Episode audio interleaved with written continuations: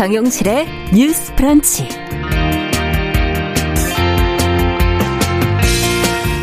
안녕하십니까. 정용실입니다. 정부가 코로나19 백신 접종률을 높이기 위한 인센티브 대책을 내놨습니다. 1차 접종을 마친 사람은 인원수에 제한 없이 직계 가족 모임을 할 수가 있고요. 오는 7월부터는 야외에서 마스크를 벗을 수 있게 된다고 하지요. 자, 이렇게 하면 일상 속의 혼란을 어떻게 막을 수 있을까? 또 변이 바이러스 감염으로부터 과연 안전할까? 여러 가지 우려가 나오고 있는데요. 어, 정부의 방안이 백신 접종률을 높일 수 있는 유인책이 될 수 있을지 함께 고민해 보도록 하겠습니다.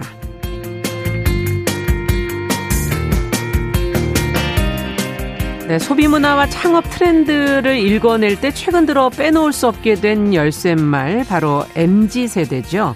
이 특별한 경험과 가치를 중요시하는 젊은 세대 소비 성향 또 이에 맞는 창업 아이템 같이 생각해 보겠습니다. 5월 27일 목요일 정용실의 뉴스 브런치 문을 엽니다.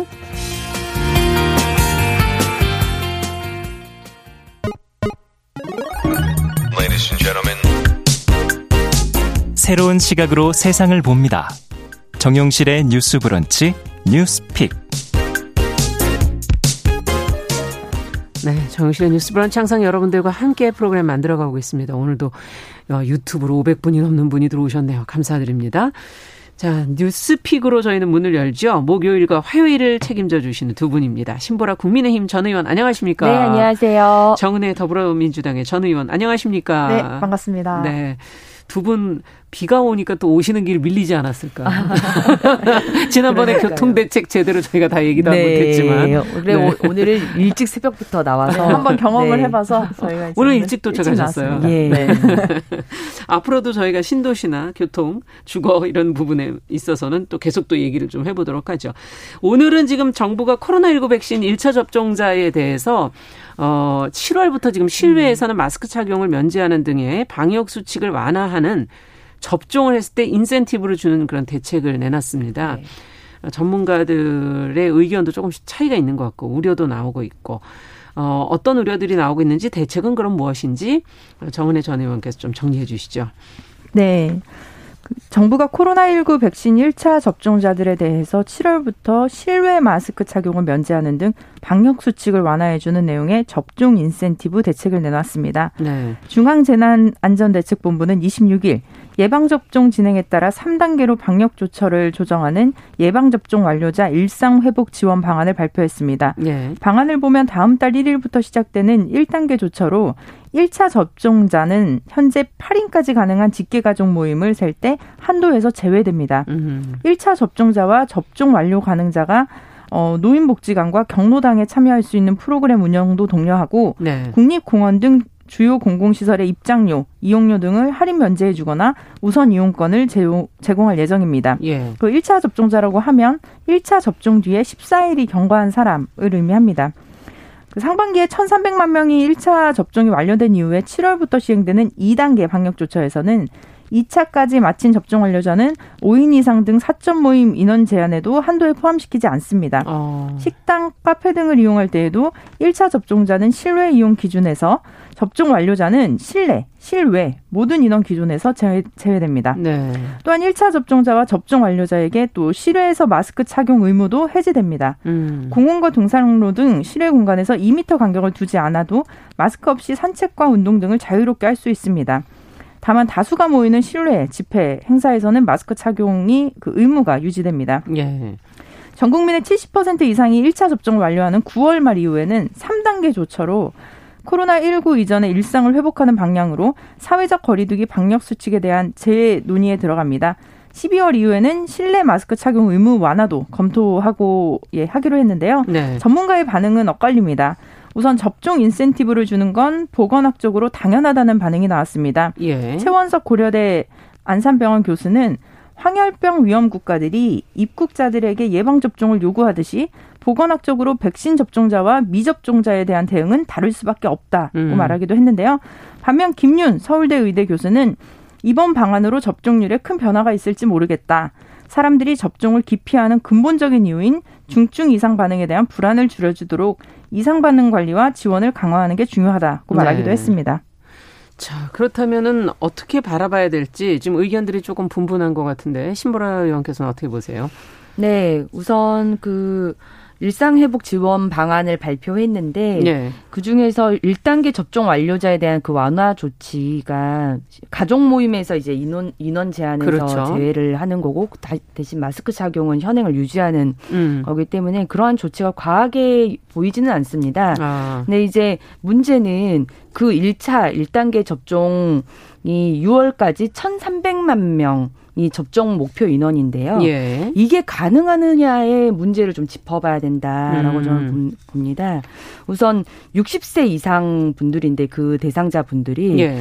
이분들의 백신 사전 사전 예약률이 굉장히 떨어지고 있어요. 음. 근데 이분들이 다 백신을 맞아야만 6월 말까지 1,300만 명 그 접종 목표가 달성이 네. 되는 건데 현재로서는 백신 동의율이 어, 낮기 때문에 음. 이걸 달성을 해야만 또 이에 대한 그 완화 조치가 연결이 되는 거잖아요. 그렇죠. 근데 지금 20일 기준으로 보면 60세 이상 고령층 전체 백신 접종 예약률은 50%. 50%. 70에서 예. 74세 예약률은 처음 5일 만에 40%였지만 이후 9일 동안 22.5% 포인트 오르는데 그쳤다고 하고요. 예. 60에서 64세는 39.7%로 제일 낮게 나, 연령이 내려가니까 더 낮아지는 네, 거군요. 네, 네, 그렇습니다. 그래서 권덕철 그 보건복지부 장관도 최근 회의에서 백신 접종 예약률 증가 속도가 둔화되고 음. 있다.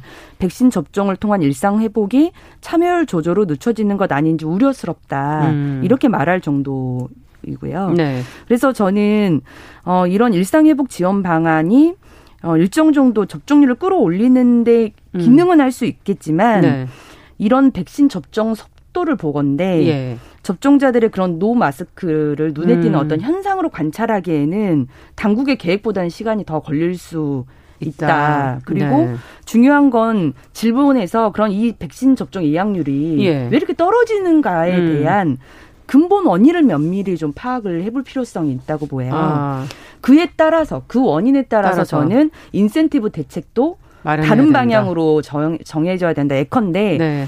어, 지금 예약률이 떨어지는 게 이상 반응에 대한 불안 예. 그게 가장 커서 접종을 꺼린다고 하는 걸로 조사가 된다면 예. 돈과 연계하는 그런 정책은 오히려 백신에 대한 음. 불신을 더 키울 수 있는 대책이기 때문에 신뢰도를 올리는 방향을 네. 찾아야 된다. 그리고 근본적으로. 백신 동의율은 크지만 네. 예약 방법이 어려워서 존재하는 문제다. 그럴 수도 있어요. 그러면 그거는 예. 이제 홍보를 더 강화한다거나 예. 긍정적 경제적 인센티브를 부과한다거나 그런 방향의 전략을 취해야 음. 되기 때문에 저는 근본 원인이 무엇인지에 대한 면밀한 조사부터 아. 진행돼야 되는 것이 아닌가라고 예. 보고요. 실은 저희 어머니도 이제 60대 이제 초반이셔서 여기 그, 해당은 되시네요. 네, 네, 사전 그 백신 접종 그 안내가 와서 음. 제가 그제 직접 도와드렸어요. 그래서 네. 예약을 했는데 보니까 본인 확인 절차를 다 거쳐야 되고요. 그 다음에 주소지 입력하고 음. 거기 해당 병원 중에 선택을 해야 되고 그걸 다 온라인으로 해야 되는 네. 거죠. 그러고 보니까 실은 어르신들이 혼자서 핸드폰으로 그걸 하시기에는 굉장히 복잡한 절차이기는 아. 해요. 그래서 그 부분에 대해서 어떻게 보완이 좀 필요하다. 어, 보완을 해야 될 건지 그리고 음. 백신 안정성에 대한 것, 음. 접종 후 유의사항 이런 정보들도 실은 음. 조금 더 어, 좀 더 구체적으로 제공이 좀 돼야 된다. 네. 이런 말씀을 드리고 싶습니다. 네, 저희 일라디오에서 이제 오전 아침마다 저희 이상 반응이 생기거나 네. 접종 후에 주의하셔야 될 부분들은 이제 안내 방송을 해드리고는 있지만 아마 그 시간 또 놓치신 분들이라면 못 네. 들으셨을 수도 있겠고요. 네. 어떻게 보세요, 정은혜 의원께서? 네, 그 음. 방금 말씀하신 부분에 있어서는 저는 음. 그 교통 상황 우리가 라디오에서 계속 알려주잖아요. 네. 그런 식으로 좀 지속적으로 좀 음. 반복적으로 이렇게 실시간 알려주는 것도 음. 굉장히 좋을 거라는 생각을 좀 해봤습니다. 네. 어, 일단은 백신 접종률이 좀 낮다라고도 말씀을 하셨는데 실제로 주변에 음. 백신을 맞은 사람이 없어서인 것도 있는 것 같아요. 네. 그러니까 우리가 언론에서 정말 많은 사람들이 백신을 맞고 어, 되게 건강하게 생활을 하고 있는데 음. 사실은 몇몇 경우 좀 이렇게 위험한 경우들이 있어서 좀 불안을 많이 하시는데 예. 특히 백신을 뭐 내 친구가 맞았다 아니면 내 주변에 맞았다고 음. 하면 그 친구가 안전한 거 보고 저도 안심을 하고 맞을 수 음. 있겠죠. 근데 그렇죠. 어르신들 사이에서는 조금 막 이렇게 루머들도 많나 봐요. 뭐 백신 예. 맞으면 뭐 치매가 걸린다. 뭐 이런 그런 음. 루머들도 있고 그래서 불안해서 못 맞으시는 분도 많기 때문에 아마 점차 저는 수가 늘어날수록 눈덩이처럼 불안할 수도 있겠다라는 생각을 어느 해봤습니다. 기점을 넘어서서 주변에 네. 나타나기 시작할 때 맞은 네네. 사람들이 그럴 예. 수 있을 것 같고요.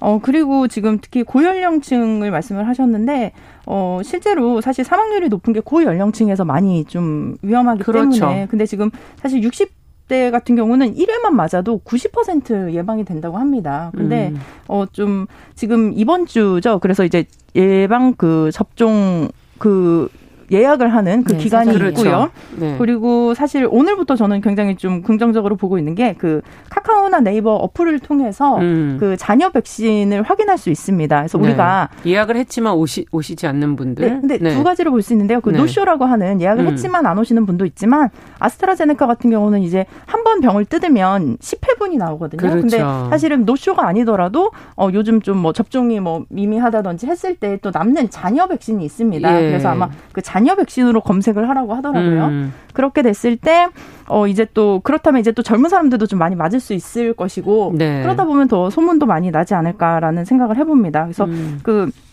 우리 과거에 그 마스크 지도 있었잖아요. 그래서 바로 바로 봤을 때 음. 어, 우리 동네에 뭐 어느 약국에 마스크가 몇 개 남았다를 실시간으로 확인할 수 있었듯이. 예. 백신도 그 지도를 통해서 어, 내 음. 주변에 어떤 병원 그래서 꼭 내 집이 아니더라도 내 회사 근처라든지 음. 내가 지금 있는 곳 근처 이런 식으로 좀 확인이 가능한 것 같습니다. 그리고 백신을 맞았을 때 뭐 외국 뭐 선진국 같은 경우는 뭐 복권을 준다든지 뭐 음. 미국은 뭐 맥주를 준다 야구장 티켓을 준다 뭐 이런 음. 식으로 많이 인센티브를 주는데요. 사실 저는 뭐 그런 것들도 중요하지만 국민들이 좀 하루 정도 쉬게 해줘야 되는 거 아닌가. 그러니까 음. 백신을 맞은 다음날 사실 한 3일 정도까지가 굉장히 중요하다고 해요. 근데 네. 백신을 맞고 좀 무리하게 일을 하거나 뭐 신경을 쓰거나 했을 때는. 네, 몸이 안 좋아질 예. 수 있으니까 하루 정도는 의무적으로 아니면 한 이틀 정도까지도 쉬게 하는 건 어떤가 예. 하는 생각을 좀 해봤고요.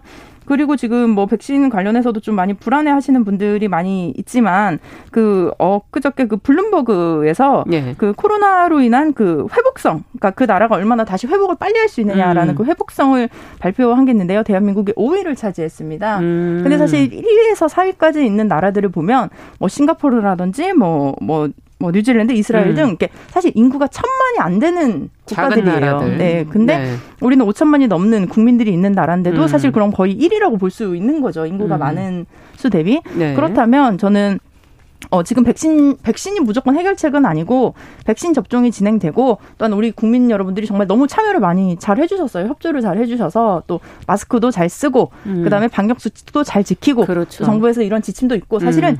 이 모든 것들이 하나가 모아져서 이런 결과가 나온 거라고 생각합니다. 그래서 음. 정말 어, 꼭 그 예약하셔서 접종하시길 바라고, 실제로 그 어르신 분들이 예약을 안 하실 때는, 네. 어, 좀, 뭐, 말씀하신 대로 좀 방법이 어렵기도 하지만 자녀분들이나 뭐 주변이 도와주시기도 하고요. 되는. 그리고 네. 지금 접종을 만약에 못 하시면 사실은 그 정해진 나이에 따른 정해진 기간이 있거든요. 네. 그래서 그 기간을 놓치게 되면 사실 내년에 맞으실 수밖에 없을 수도 있어요. 음. 그렇기 때문에 그런 것들을 좀 꼼꼼히 확인하셔서 그 내가 해당되는 나이에 아. 해당하는 곳에서 꼭 이렇게 맞으시길 바랍니다. 네. 자, 더 하실 얘기는 예, 없으시고요. 예. 자, 그럼 두 번째 뉴스로 좀 가보도록 하죠. 최근에 한 남자 교사가 그 여자 교직원의 화장실에 불법 촬영 카메라를 설치한 혐의로 입건이 됐습니다. 얼마 전에 이제 보도가 나왔는데. 근데 이제 내용을 좀 확인하다 보니까 이전에 근무했던 학교에서도 불법 촬영 카메라가 지금 발견이 됐다라는 것이 이제 보도가 나왔거든요. 이 관련된 내용을 어, 이 관련해서 또 조희연 서울시 교육감이 어, 사과를 하기도 했고요. 자, 교육청의 입장과 계획은 또 앞으로 어떻게 되는 것인지 여러 가지 궁금합니다. 신보라 전 의원께서 이제 관련 내용 좀 먼저 정리를 해 주시죠. 네. 최근 서울 관내 고등학교에 근무하는 A 교사 는 자신이 근무하는 학교 교직원 여자 화장실에 불법 촬영 카메라 두 대를 설치한 혐의로 불구속 입건이 됐습니다. 네. 그런데 이 교사의 이전 재직 학교에서도 불법 촬영 카메라가 발견이 됐는데요. 네. A 씨의 앞선 비의 사실을 접한 해당 학교가 자체 조사를 벌려서 아. 그 카메라를 발견을 했다고 합니다. 네. 이 카메라도 그 A 씨가 설치한 것인지에 대해서는 아직 확인이 되고 그렇죠. 있지는 않습니다. 이건 네. 아마 수사 결과를 통해서 발, 음. 밝혀지게 될 텐데요. 서울시 교육청은 이에 따라서 25일 교사 A씨의 첫 발령지인 전임학교에서도 학교 내 화장실을 긴급 점검한 결과 여자 화장실에서 불법 촬영 카메라를 발견해 수사가 진행 중이라고 밝혔고 해당 교사는 직위를 해제한 상황이고 예. 경찰 수사 결과에 따라서 징계 수위를 곧 확정할 예정이라고 밝혔습니다. 서울시 교육청은 2018년부터 학교 내 불법 촬영 카메라 설치 여부를 전수 점검하고 예. 올해부터는 모든 학교와 기관에 연 2회 의무적으로 점검을 하도록 안내를 했는데요. 네. 그런데 같은 교사가 다른 학교 두 곳에 모두 불법 촬영 카메라를 설치할 때까지 이를 알아채지 못한 음. 부분에 대해서 어, 심각한 문제로 받아들이고 있습니다. 네. 조희연 서울시 교육감은 가장 안전해야 될 학교에서 발생한 불법 촬영으로 상처를 받은 피해자 학부모들에게 교육감으로서 책임을 통감하며 깊이 사과드린다고 발표를 했고요. 예. 더 이상 학교 구성원의 안전에 빈틈이 생기지 않도록 대책의 실효성을 점검 보완하겠다. 이번 사건으로 2차 피해가 발생하지 않도록 주의를 요청했다고도 밝혔고요. 네. 피해자의 일상 회복을 위해 심리 상담 및 회복 교육 등 적극적인 지원 음. 조치를 마련하고 두 번 다시 이러한 범죄가 재발되지 않도록 엄중 대처하겠다고 발표했습니다. 네.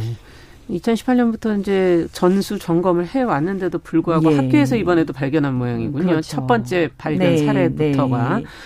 자, 어떻게 이 사안을 바라봐야 될지 학생들 지금 교직원 화장실에 카메라를 설치한 사건인데 또 학생 화장실에도 뭐 이런 불법 그렇죠. 촬영 카메라를 설치하는 일도 지금 간혹 보도가 되고 있어서 자, 이게 근본적으로 어떤 예방책이 필요한 건지 학교 현장이 이런 공간으로 음. 돼서는 안 되는 건 확실한 얘기고요. 두 분의 말씀을 좀 듣고 싶네요.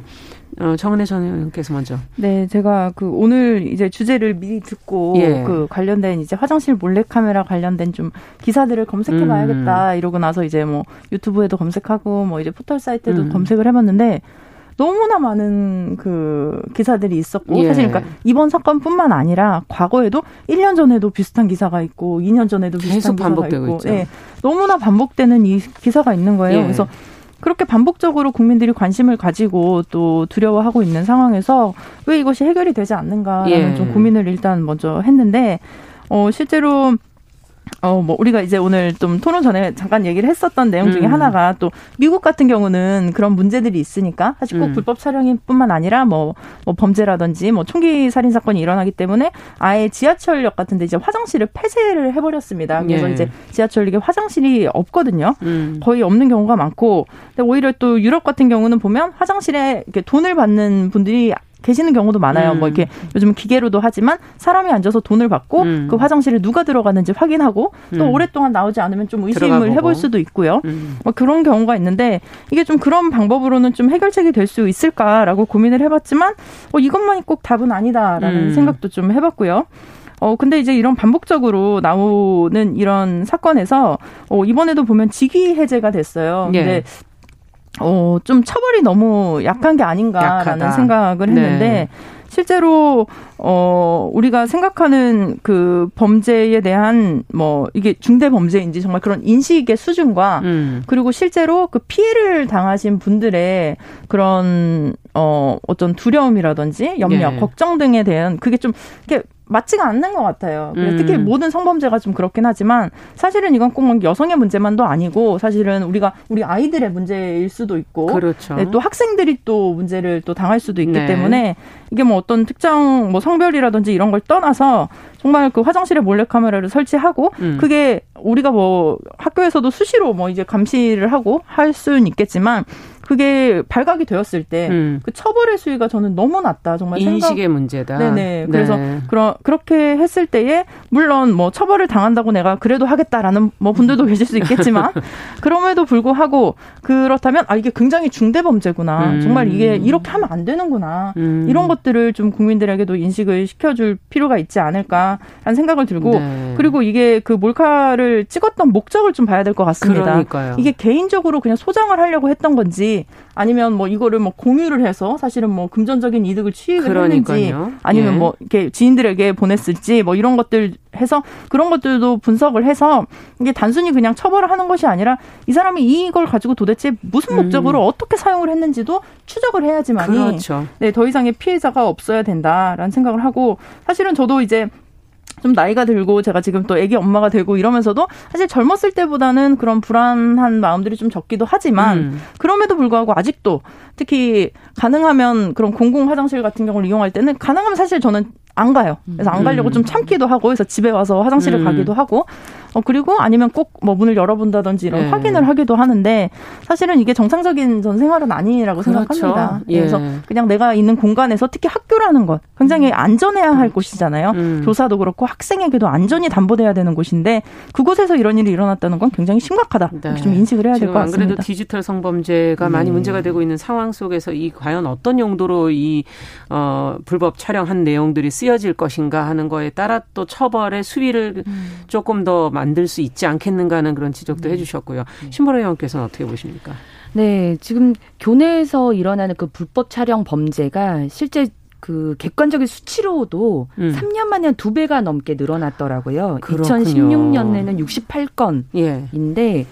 어 2019년에 175건으로 증가를 했습니다. 네. 그리고 이제 교육부에 따르면 2016년에서 2018년까지 초중고에서 발생한 몰카 범죄 중에 학생을 대상으로 한 행위가 81%고요. 아, 그럼 고등... 상당히 다수네요. 네. 네. 고등학교에서 일어난 사례가 63%, 초등학교 불법 촬영도 10, 약 16%. 그러니까 아. 초등학교까지 이런 범죄들이 있었다라고 네. 하는 게 저도 놀랍네요. 네. 네, 경악할 만한 수치였다라는 음. 말씀을 드리고요. 근데 이제 이번 사례에서 보시면 아시겠지만 전수조사도 했고 점검을 했는데도 발견을 네. 못했어요. 예. 그건 저는 이제 근본적인 예방의 문제에선 처벌 문제가 있겠지만 음. 이 전수조사의 점검의 음. 방식에 근본적인 또 문제가 있다라고 아. 하는 걸 지적하지 않을 수 없다고 보고요. 네. 근데 이제 실제로도 봤더니 이 서울시 교육청이 2020년 학교 화장실 불법 촬영 카메라 점검 현황을 살펴보면 예. 지난해 7월 8월에 실시된 이 점검에서 정부가 마련을 해놓은 공중화장실 불법 촬영 점검 매뉴얼이 음. 제대로 활용이 되지 않은 것으로 좀 드러났습니다. 음. 그래서 매뉴얼은 뭐냐면 집중 점검일 경우에는 지자체, 경찰, 공공기관, 시민단체 등으로 구성된 합동 점검반을 아예 구성을 해야 되는 구성을 거군요. 해서 네. 그러니까 전문가 입회하에 진행이 돼야 되는 거죠. 예. 근데 자료에 따르면은 그 서울 11개 교육지원청 교육 지원청 중에 예. 4개 지원청이 그냥 학교 자체 인력으로만 아. 구성을 해서 점검을 했다거나 네. 은퇴 교원을 어, 활용했다든가. 어, 활용해서 음. 점검을 진행한 것으로 드러난 거죠. 예. 그렇기 때문에 실은 전문적으로 몰카를 잡아낼 수 있는 음. 능력이 되지 않았기 때문에 발견을 못한 네. 것으로도 볼 수 있는 몰카도 점점 것입니다. 진화할 거고요. 그걸 또 찾아내려면 그것도 또 진화해야 되는 게 아닐까 네. 하는 그런 생각이 드는데. 그래서 네. 이런 정부 매뉴얼조차도 실은 매뉴얼 도 있어도 매뉴얼대로 집행하지 못하는 문제가 비단 이런 음. 문제들뿐만이 아니에요. 실은 우리 사회 곳곳에서 그렇죠. 원칙을 맞아요. 정하고 법을 만들고 음. 그 집행 지침을 만들어 놓고도 음. 일선 현장에서 그걸 그 매뉴얼조차도 음. 집행을 제대로 하지 않기 때문에 어 이런 그 음. 불, 몰카 진화한 그런 몰카조차 잡아내지 못하는 형국이 된다. 네. 그래서 저는 이 전문성이 있는 인원들을 참여를 그런 의무화하는 네. 방향의 점검의 질 제고도 예. 진짜 정말 막 너무 필요하다라는 생각이 음. 들고요. 네. 그래서 처벌 예방 점검 이게 삼각 구도로 잘 음. 이루어져야만 어, 이런 문제들을 근본적으로 예방할 수 있는 그렇죠. 것 아니냐라는 생각이 듭니다. 네. 자, 아동 청소년 대상이기 때문에 더 문제인 것 같고 처벌이 약한 것도. 네. 네. 자, 끝으로 더 하실 얘기 있으신지? 응, 네, 없으십니까? 뭐, 네. 예. 그럼 여기까지 얘기를 좀 듣도록 하겠습니다. 앞으로 지금 말씀해 주신 처벌, 예방, 점검 이 세 개 분야에서 어떤 부분에 미흡함이 있는지 조금 더 점검해서 근본적인 예방책을 만들어야 될 것 같네요. 두 분과 얘기를 하다 보면 아 조금 될 것 같은데 조금만 음. 노력하면 하는 네, 아쉬움이 네, 들기도 맞습니다. 하고요. 네. 예. 앞으로도 저희가 계속 점검해 보겠습니다. 뉴스픽 정은의 신보라 전 의원과 함께했습니다. 감사합니다. 네, 감사합니다. 감사합니다. 자, 정용실의 뉴스 브런치 듣고 계신 지금 시각 10시 30분 향해 가고 있고요. 라디오 정보센터 뉴스 듣고 오겠습니다. 리얼미터가 오마이뉴스 의뢰로 지난 24일, 25일 전국 18세 이상 2,004명에게 대선 주자 선호도를 조사한 결과 윤석열 전 검찰총장은 30.5%, 이재명 경기지사는 25.3%로 집계됐습니다. 한 달 전 조사와 비교하면 윤 전 총장은 1.5%포인트 내렸고 이 지사는 1.5% 올랐습니다. 한국은행 금융통화위원회가 현재 연 0.5%인 기준금리를 유지하기로 결정했습니다. 작년 7월 이후 여덟 번째 동결이며 지금 시점에서 당장 금리를 올려 경기를 위축시킬 수 없다고 판단한 것으로 해석됩니다. 한국토지주택공사 혁신 방안을 놓고 더불어민주당과 정부가 오늘 오전 당정 협의를 했지만 결론을 내지 못했습니다. 정부는 당초 이번 달 안에 LH 개편안을 최종 발표하겠다고 했지만 당정 간 이견으로 연기될 것으로 보입니다. 지금까지 정보센터 뉴스 정원 나였습니다.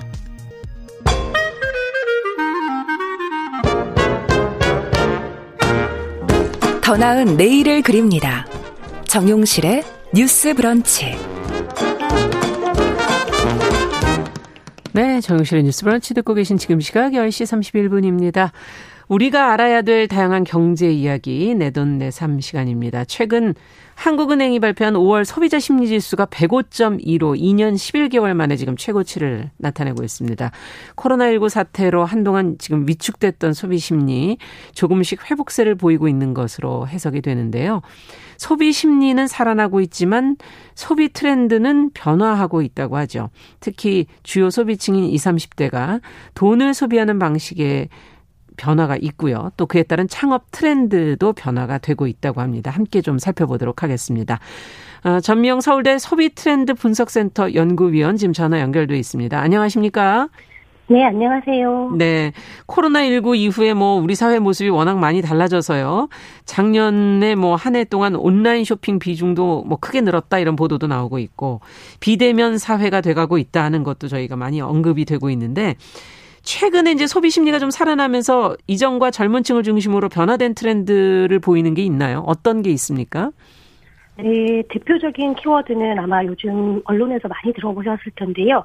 보복 소비 이런 키워드 네. 들어보셨죠. 예. 어, 해외 여행 못 가시고 또 스트레스를 방출할 데가 없으니까 음. 우리가 그 돈을 가지고 조금 고가의 사치품 가방을 산다거나 옷을 네. 산다거나. 음. 어, 그래서 요즘 사실 경기가 안 좋은데도 불구하고요. 음. 어, 백화점에 가보시면은 뭐 각종 럭셔리 브랜드 앞에는 줄막 50명, 100명씩 서 있는 그런 모습을 볼 수 있습니다. 아. 그런 고가 소비가 특히 젊은 층 중심으로 늘었고요. 예. 이 덕분에 백화점이나 유통사들이 어, 코로나 타격을 그렇게 심하게 입진 않았다 이런 평가도 받고 있고요. 그러네요. 어, 그 배경에는 또 젊은 층이 있고 또 재미있는 것은 음. 이렇게 고가 제품을 보복 소비 형태로 구매하면서 또 재미있는 것은 중고 거래가 동시에 늘고 있습니다. 이건 무슨 말인가요? 네. 재미있죠. 예. 어, 요즘 굉장히 많은 플랫폼이 있는데요. 뭐 중고나라부터 시작해서 당근마켓, 아, 번개장터, 아. 뭐 다양한 형태의 중고 플랫폼에서 이렇게 거래를 하는데 기존에는 우리 기성세대들이 아껴 쓰고 나눠 쓰고 바꿔 쓰고 다시 쓰고 아나바다 예. 영사원에서 네. 중고거래 했는데 네. 또 요즘 젊은 코로나 시대의 MZ 세대들은 이런 또 중고거래가 하나의 놀이 문화가 되면서 어. 조금 다른 양상을 보이고 있습니다. 네, 아나바다 개념은 아니라는 말씀이신 것 같아요. 그 안에는. 조금 변화된 네, 모습인 거군요. 네. 그렇죠. 네. 지금 그 두 가지가 어찌 본다면 참 흥미롭다. 고가 소비를 하면서 또 중고 거래를 한다. 이 동시에 일어날 수 있다는 게 참 흥미로운데 어떻게 이건 들여다봐야 되는 건가요? 이 두 가지 소비를. 네, 사실은 이 두 가지가 같이 영향을 주고받습니다. 어. 어, 기성세대들은 이런 뭐 몇백만 원 하는 굉장히 고가의 사치품 가방이 갖고 싶으시면 네. 돈을 저축하세요. 네. 그런데 요즘 젊은 친구들은 조금 제가 과장해서 말씀을 드리면 일단은 대출을 받아서 명품을 어. 산답니다. 예. 그런 다음에 한 세 달 정도 열심히 들고 그게 지겨우면 중고거래 플랫폼에 내가 산 가격에서 한 10만 원, 20만 원을 빼고 거의 비슷한 돈으로 팔 수가 있어요. 오. 그러니까 중고거래와 또 신규 구매가 이렇게 서로 순환을 하면서 어, 제가 중고거래가 더 이상 아나바다 운동은 아니다, 이런 말씀을 드렸는데, 네. 더 다양한 제품을 더 많이 써보게 하는 그런 경험의 확장 측면에서 이 두 가지가 상승하면서 또 이 코로나 시대를 맞이해서 커지고 있습니다. 네, 그러니까 어, 신용으로 소비를 하더라도 또 중고 거래를 통해서 판매를 해버리고 또 다시 살 수 있고 또 거, 그것을 중고 사이트에다 팔 수 있고 이런 연결된 것이다 이런 얘기시군요. 네, 그렇습니다. 네. 자, 그러면 대형 유통업체들은 아무래도 이 새로운 세대에 대해서 관심을 갖겠네요. 여러 가지 측면에서. 전과 네, 변화된 소비를 또 이끌어내야 네, 되고. 맞습니다. 가뜩이나 코로나 때문에 이제 언택트 소비, 온라인 소비, 비대면 소비가 확장되면서 네. 이 대형 유통업체들은 사실은 굉장히 큰 위기를 맞았거든요. 그렇죠. 그 와중에 20, 30대들이 이런 백화점에 와서 고가의 제품을 구매해주고 보복 소비를 해주면서 어, 매출을 조금 보존하고 있습니다. 그러다 네. 보니까 어떻게 하면 MZ들을 이렇게 이끌어낼, 이끌어낼 것인가. 음. 그러다 보니 체험 요소를 강조하는데, 예. 예를 들면은 제가 앞서 말씀드린 것처럼 중고 거래가 재미있어요. 또 막상 해보면은요. 발견의 즐거움, 판매의 즐거움, 한 개를 아, 팔았는데 그래요? 성공하면 또 딴 거 팔고 싶고요. 어, 그래서 이런 것들을 체험으로 콘텐츠화 합니다. 어, 음. 어, 가령 최근에 문연 여의도에 있는 그 백화점은요. 네. 백화점 지하 2층에 어, 운동화를 중고 거래할 수 있는 플랫폼을 오픈했어요. 백화점 지하예요? 그렇죠. 어. 그럼 사람들이 특히 젊은 세대들은 운동화 좋아하니까 그렇죠. 운동화 중고거래 하러 왔다가 또 신제품 사가지고 가겠죠. 아. 어, 이런 형태로 뭐 인테리어도 좀 특별하게 하고 예. 컨텐츠를 예. 계속 넣으면서 음. 오프라인으로 MZ들이 어, 나올 수 있도록 그런 형태의 노력을 하고 있습니다. 네, 그렇군요. 체험이라는 게 어떤 소비의 체험이기도 하고 판매의 체험이기도 하고 뭐 그런 거군요. 네. 그렇죠. 이제 어쨌든 온라인 쇼핑이 지금 이런 이런 식으로 다양한 형태로 이제 또 대세가 되고 있는 과정에서 특별한 공간에서 즐기는 또 특별한 경험들 이것들이 또 젊은 세대들한테 새로운 트렌드가 되고 있다고 하는데 이런 건 어떤 얘기인가요? 네, 사실은 뭐 굉장히 중요한 요소입니다. 요즘 학생들은 요즘 젊은 세대들은 어, 이 구매 자체에 방점을 둔다기보다는 내가 저 매장에서 저 매장의 새로운 인테리어와 약간 예술처럼 보이는 그런 형태의 문화를 봤어. 이 자체가 중요하기 때문에, 음. 어, 그 자체가 굉장히 큰 트렌드가 있죠. 방금 말씀드린 그 백화점도요, 백화점 실내를 마치 야외 어떤 숲속처럼 이렇게 꾸미기도 하고요. 예. 또 국내 브랜드인데 굉장히 유명한 한 그 선글라스 브랜드에서는 이렇게 코로나19로 어려운 시기에 예. 오히려 실험적인 매장을 또 열어가지고 약간 젊은 층들이 museum을 방문하는 느낌으로 그 아. 그 선글라스를 구매하러 매장에 구경하러 가기도 하고요. 예. 오히려 위기인 순간을 또 기회로 활용하는 어, 그런 움직임으로 또 시장을 만들어내고 있습니다. 네, 지금 말씀을 들어보니까 어, 구매하는 공간이 하나의 쇼핑 공간에서 넘어서는 그 이상의 공간으로 지금 뭐 자연과도 뭐 연결이 되기도 하고 뮤지엄하고 연결되기도 하는 새로운 그런 공간들을 만들어가고 있다는 말씀이신데 자, 근데 이렇게 소비를 하는 측면에서 저는 또 긍정적인 측면을 보는 건 가치 소비라는 그런 모습들도 보여지거든요. 친환경이라든지 그 기업의 윤리성의 문제라든가 또 공정성 이런 것에 위배가 됐을 때는 또 뭐 불매 운동도 하고 그러지 않습니까? 네, 이것도 맞습니다. 젊은 세대의 모습이죠. 네, 맞습니다. 지금 이 방송 들으시는 분들이 제가 우리 젊은 세대들이 고가의 명품 브랜드들, 사치품 브랜드 좋아한다라고 해서 예. 아마 걱정이 되시는 분들이 꽤 있으실 것 같은데, 예. 어, 그런 어떤 고가 제품을 선호하는 모습을 보이는 동시에 예. 또 그런 자본주의적 모습을 보이는 동시에 또 자본주의의 단점, 환경에 대한 오염이나 불평등, 차별 이런 것들을 또 용납하지 못하는 또 반자본주의적인 음. 모습도 동시에 가지고 있습니다. 어. 네, 그래서 오히려 환경을 위한다거나 또 환경 오염을 적게 하고 또 다른 사람들에게 베푼다거나 착한 어떤 기업, 브랜드 이런 쪽은 가격이 비싸도 사주겠다. 음. 내가 좀 불편해도 그 희생을 내가 감수하겠다. 이런 음. 형태로 약간의 그 이율배반적인 서로 상반되는 모습을 또 동시에 보이고 있어서 네. 이것이 최근의 MZ 세대의 특징이라고 하겠습니다. 네. MZ 세대가 어떻게 보면 자본주의가 우리나라에서 조금 무르익을 때 이제 태어난 세대인가요? 그걸 누려보는 네, 그렇죠. 세대인가요? 그래서 자본주의적인 성향과 근데 또 그것과 다른 또 반자본주의적인 성향을 동시에 갖고 있네요. 그렇죠. 맞습니다. 네. 그렇군요.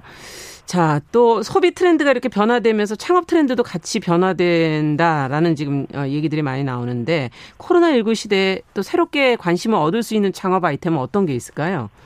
네, 아무래도 뭐 배달, 뭐 온라인 교육, 비대면 이런 쪽으로 화두를 많이 잡고 있는데 네. 여기도 너무 어렵게 생각하지 마시고 예. 내가 가지고 있는 우리 회사, 우리 가게, 우리 사업의 자원을 좀 잘 활용하는 방식이 좋습니다. 예. 가령 PC방의 경쟁력을 사람들은 뭐 좋은 컴퓨터 그리고 빠른 랜선이라고 생각하시는데 네. 이 코로나 19가 극심할 때 어느 PC방 사장님이 매장에서 김치볶음밥 하시잖아요. 아 음식 어, 먹는 김치볶음밥 네. 그렇죠. 그거를 원래는 매장에서만 판매하시잖아요. 예. 그런데 배달 플랫폼에다가 딱 얹어가지고 소비자 집에다가 음식 배달하는 배달 전문점을 겸업하셨어요. 오. 이런 형태로 내가 가지고 있는 자원을 잘 활용해서 어, 이런 PC방 매출이 떨어질 때 그런 음. 배달로 음식 배달로 매출을 보전하는 이런 형태의 창업도 얼마든지 가능합니다.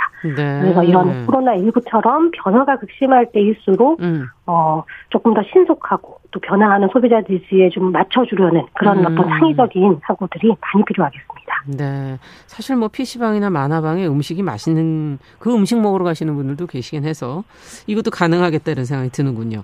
자, 어쨌든 코로나 19로 인해서 지금 디지 털 환경, 어, 비대면 환경, 이것을 이제, 어, 중요하게 지금 생각들을 하고 계시는데, 오히려 이런 상황일수록 또 지금 앞서 얘기하신 것처럼 그것에 부족한 다른 부분, 정반대 따뜻한 감성, 뭐 이게 더 중요하다 이렇게 말씀하시는, 어, 글을 본 적이 있어요. 이건 또 어떻게 생각하시는 건지요? 네, 맞습니다. 만약에 제가 코로나19를 경험하지 않은 상태에서 누군가가 제게 10년 후에 우리 유통 시장이 어떻게 될까요? 라고 질문을 한다면 네. 제가 상상력을 발휘해서 온라인이 되지 않을까요? 이렇게 대답했을 것 같아요. 예. 그런데 코로나19를 경험해 보니까 물론 온라인 비대면이 아주 중요하구나 이것도 어, 배웠지만 동시에 예.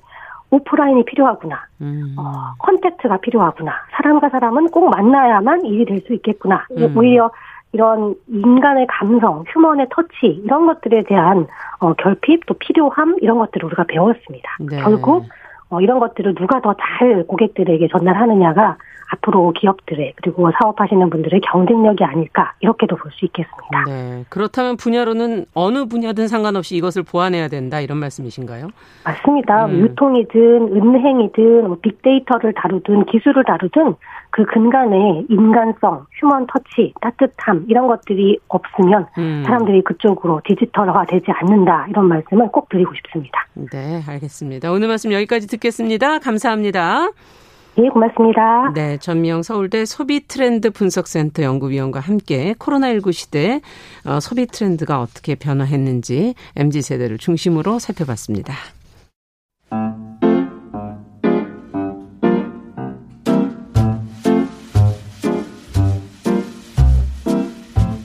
정용실의 뉴스 브런치는 여러분과 함께합니다. 샵 9730은 짧은 문자 50원, 긴 문자 100원으로 모바일 콩과 유튜브는 무료로 참여하실 수 있습니다. 네, 정신의 뉴스 브런치 듣고 계신 지금 시각 10시 43분이고요. 이번에는 서점 편집자의 섬세한 안목으로 고른 아, 좋은 책 한 권 같이 만나보도록 하겠습니다. 동네 책방. 오늘은 책방 사춘기 유지연 대표 자리해 주셨어요. 어서 오세요. 네, 안녕하세요. 예, 세 분이 돌아가면서 하시니까 저는 이렇게 계속 반가워요. 아, 저도 3주가 되게 빨리 돌아와가지고. 시간이 저는 어, 너무 긴 것 같은데. 아, 정말요? 저한테는 너무 빨리 돌아오는 준비 시간이 그만큼 많이 드시는 거죠. 어, 예. 네, 책을 고르는 시간도 그렇죠. 필요하다 보니까, 네, 예. 아무래도. 오늘은 그러면 어떤 책을 골라오셨을까요? 네, 오늘은 그 스웨덴의 국민 작가 아스트리드 린드그렌의 연설문을 엮은 폭력에 반대합니다라는 책을 가지고 아. 왔어요. 네. 이 책은 그 아동 문학의 고전으로 일컬어, 일컬어지는 내 이름은 삐삐롱 스타킹, 그렇죠. 사자왕 형제의 모험, 네, 등으로 우리한테 익숙한 아스트리드 린드그렌이 쓰고 발표한 연설문 중 하나를 담은 책입니다. 아니 이분은 그냥 동화 작가, 국민 작가라고 생각을 했는데 연설문이라면 어디에선가 연설을 하셨다는 거잖아요. 네, 네 수상을 하게 되시면서 그 자리에서 아. 발표한 연설문이 이제 폭력에 반대한다는 내용을 담고 있는 그 연설문 하나를 이렇게 책으로 만들어지게 된 거예요. 와, 그게 책 한 권으로 나오게 된 거군요. 네, 네.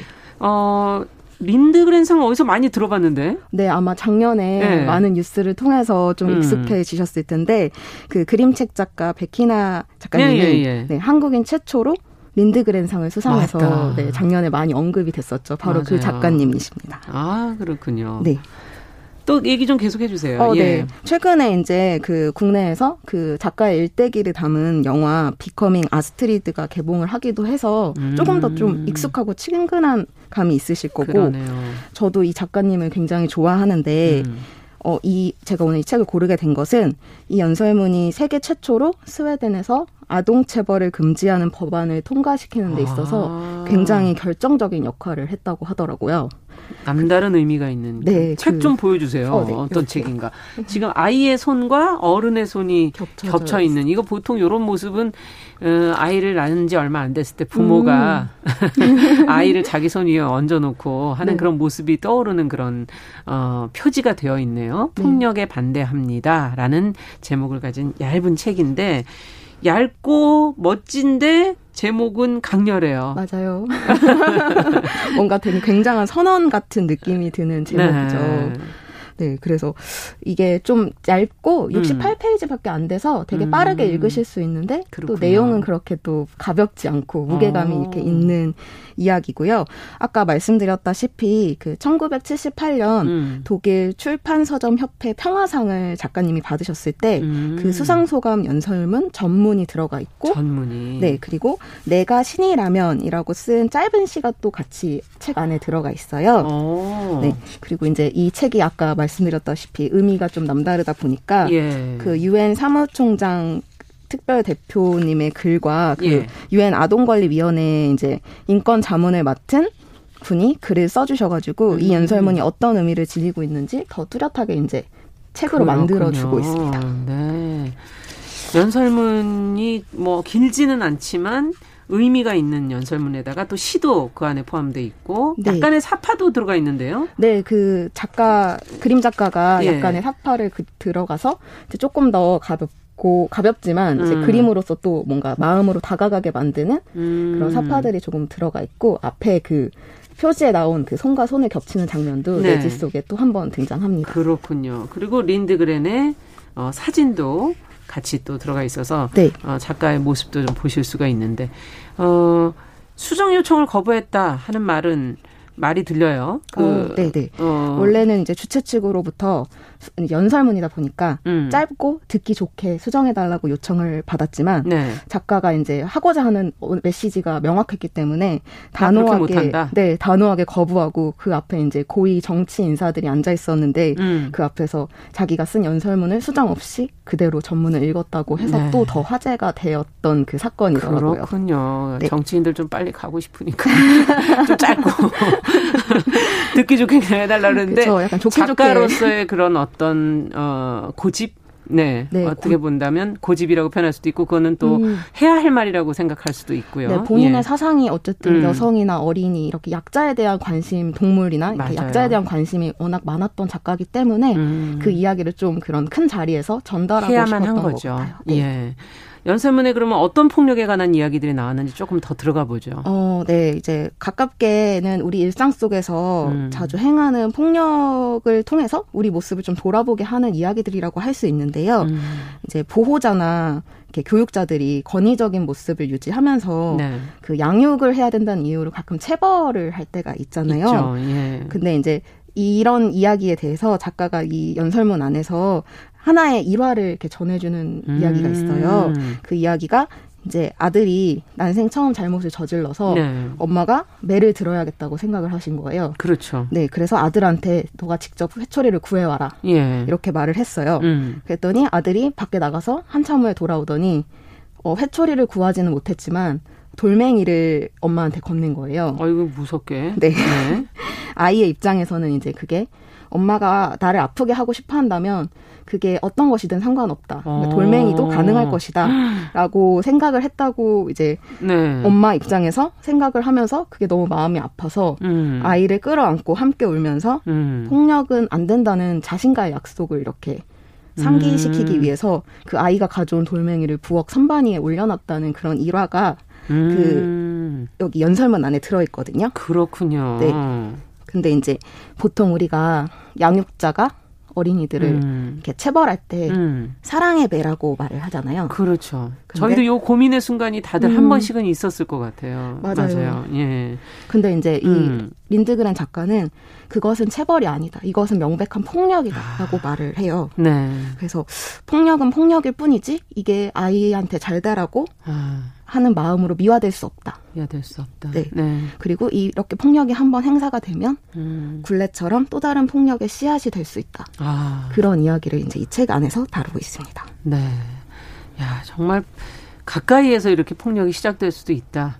이것을 아마 얘기해주고 있는 것 같고. 네, 어떻게 보면 예. 가장 가깝고 쉽게 행할 수 있는 폭력이 맞아요. 가정 내에서 자기 아이에게 행하는 체벌이라는 네. 형태로. 네. 네. 사실 요즘에 뉴스를 보시면은 뭐 그런 정도가 아니고 매일 수많은 뉴스 속에 다양한 폭력들이 지금 나타나고 있고 특히 요즘엔 아주 영유아들을 네, 향한 폭력들의 모습들도 저희가 볼 수 있어서 다시 어, 린드그렌의 얘기가 와닿는 것 같고 다시 한번 생각해 봐야 될 것 같은데 어 이게 법안에 영향을 미쳤다고요? 스웨덴에서? 네, 스웨덴에서 이 음. 연설문이 좀 많은 사람들의 마음을 좀 움직였던 것 같더라고요. 음. 그래서 이제 그 당시 사실 스웨덴 사회도 우리보다 네. 이제 앞서가 있다고 생각은 하지만 그 안에서도 여전히 있었나 네, 보죠. 체벌이 가정 내에서 이루어지는 게 용인이 되고 그냥 아. 우리 그 사회처럼 계속 그래 엄마가 사랑의 매를 드는 거, 아빠가 사랑의 음. 매를 드는 것은 괜찮아라고 이렇게 여겨졌었는데 네. 이제 결국엔 이 폭, 이 작은 폭력이 씨앗이 돼서 계속 그 굴레를 만들고 음. 뭐 독재자, 폭군, 뭐 고문 가해자처럼 망쳐진 아이들이 아. 결국 이렇게 어린 시절을 돌아가 보면 그 어린 시절에 가정이나 아니면 가까운 사람들에게 아. 폭력을 받아서 이런 사람이 되었다. 라는 것들이 이제 계속 와닿게 되니까 아. 그 스웨덴 사회에서도 이제 아, 변화가 필요하다라고 생각을 했던 것 같아요. 그렇군요. 네, 그런 이제 연구와 결과들이 조금 많아지면서 음. 폭력에 반대하는 일을 우리가 상기해야 된다. 라는 그런 뜻이 모아지면서 법안 음. 제정까지 이제 가게 된 것 같더라고요. 네. 우리 사회에 지금 여러 가지 폭력과 연관된 그런 어, 인물들이 있지 않습니까? 그렇죠. 그들의 어린 시절이 부모의 폭력에 의해서 시작됐을 수도 있다. 그죠? 네. 네 그렇다면 맞습니다. 그걸 우리가 더 고민해 봐야 한다라는 얘기인 것 같은데. 자, 뭐 전문을 다 읽으면 좋겠지만 책 한 권으로 되는 걸 저희가 다 읽을 수는 없고 이 중에서 좀 인상적이었던 부분 한 부분을 좀 읽어주신다면 저희가 같이 한번 생각을 좀 해보도록 하죠. 네, 음. 그 마지막 부분이었는데요. 네. 읽어보겠습니다. 지금 전쟁은 없더라도 세상에는 잔인함과 폭력과 억압이 상상도 못할 정도로 넘쳐나고 있습니다. 그리고 사실 어린이들도 그에 대해 모르지 않습니다. 어린이들은 그에 대해 날마다 보고 듣고 읽으면서 마침내는 폭력을 자연스러운 상황으로 믿을 것입니다. 적어도 우리의 가정에서만이라도 나름대로 본을 보임으로써 세상을 살아가는 다른 방식이 있음을 보여주어야 하지 않을까요? 우리의 부엌 선반에 작은 돌멩이를 하나 올려둔다면 좋겠습니다. 어린이들과 우리 스스로에게 폭력에 반대합니다. 라는 말을 계속해서 상기시키는 수단으로 말입니다. 아. 여기서 나오는 이 작은 돌멩이를 이해하려면 앞에 그 일화. 네, 그 일화가 매우 중요한 매우 중요한 일화였군요. 네, 하고 있어요. 네. 아이가 스스로 가져온 그 작은 돌멩이를 네. 항상 바라보면서 아이들도 이걸 모르지 않는다는 표현이 참 와닿네요. 그렇죠. 저도 이 부분이 조금 예. 약간 그러니까 그걸 알고서 아까도 가져온 것 같다고 말을 했었잖아요. 그렇죠, 돌멩이를 그렇죠. 어차피 나를 아프게 할 것이라면 음. 회초리는 돌멩이든 상관없었을 것이다. 그렇지 다 아프니까 둘 네, 다. 맞아요. 아이한테 아이 입장에서는 둘다 음. 폭력이잖아요. 맞네요. 굉장한 큰 좀 상처고. 음. 네. 네.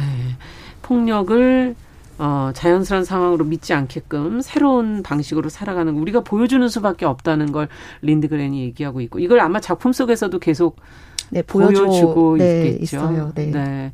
어, 오래 전부터 지금까지 계속 읽히고 있는 지금 나이가 린드그렌 굉장히 어 돌아가셨어요. 돌아가셨군요. 네, 네. 와 그러면 그럼에도 불구하고 계속 사랑받는 작가로 존재할 수 있다. 네, 어린이들이 여전히 그 린드그렌의 책을 읽고 있습니다. 네, 대단하다는 생각도 들고 다방면에서 이 법안까지 제정하게 만든 작가를 넘어선 영향력을 가진 사람이 아니었을까 하는 생각이 들면서 계속 좀 읽어야 되겠네요. 이 글은 어른들이 같이 좀 읽어보시면 좋겠네요. 이 책은 어떻게 하면 맞아요. 좋을까요? 어른들이 같이 읽고 사실 음. 말이 어려운 것 같지만 그래도 아까도 말했듯이 이제 음. 어린이들도 폭력을 인지를 하고 있으니까요. 음. 이게 소리내서 어른들이 같이 읽을 때 아이들도 음. 같이 듣고 아, 같이 아이와 함께? 네, 그리고 아까 그 제목이 강렬하다고 말씀하셨잖아요. 예. 그러니까 선언처럼 계속 폭력에 반대합니다라는 말을 조금 반복하게 되면 아. 그 영향이 좀 어린이 친구들한테도 가고 음. 다 같이 이렇게 아 폭력이 우리가 좀 이제 끊어내야 할 음. 어떤 악순환의 고리구나라는 걸 같이 인지하고 변화하게 될 수 있지 않을까. 않을까. 네. 아, 이게 처음에 저는 아이와 손을 이렇게 하, 겹쳐놓은 모습이 아, 아이를 사랑하는 마음에서 처음에 음. 그냥 저희가 흔하게 하는 그런 동작이라고 말씀을 드렸지만 끝에 말씀을 다 듣고 보니까 이건 일종의 선언을 아이랑 같이 하라는 맞아요. 그런 의미로도 느껴지네요. 네, 저도 약간 이렇게 겹쳐진 음. 손이 뭔가 같이 의지를 담고 이렇게 음. 우리가 함께 이제 좀 바, 바꿔 나가자. 나가자. 네, 그런 의지처럼 지금 말씀하신 것처럼 그렇게 느껴지더라고요. 네. 어쨌든 이거는 우리의 삶의 태도를 바꿀 수 있는 인식의 전환이 필요한 부분이 아닌가 하는 생각이 들면서 작은 한 발걸음을 같이 떼주시기를 바래봅니다. 오늘 책방 사춘기 유지연 대표와 함께한 동네 책방 아스트리드 린드그렌의 폭력에 반대합니다라는 연설문을 책으로 만든 어, 것을 같이 읽어봤습니다. 아주 인상적이었네요. 감사합니다. 네, 말씀 잘 들었습니다. 고맙습니다. 정용실의 뉴스 브런치 5월 27일 목요일 순서도 같이 인사드리죠. 저는 내일 오전 10시 5분에 다시 뵙겠습니다. 감사합니다.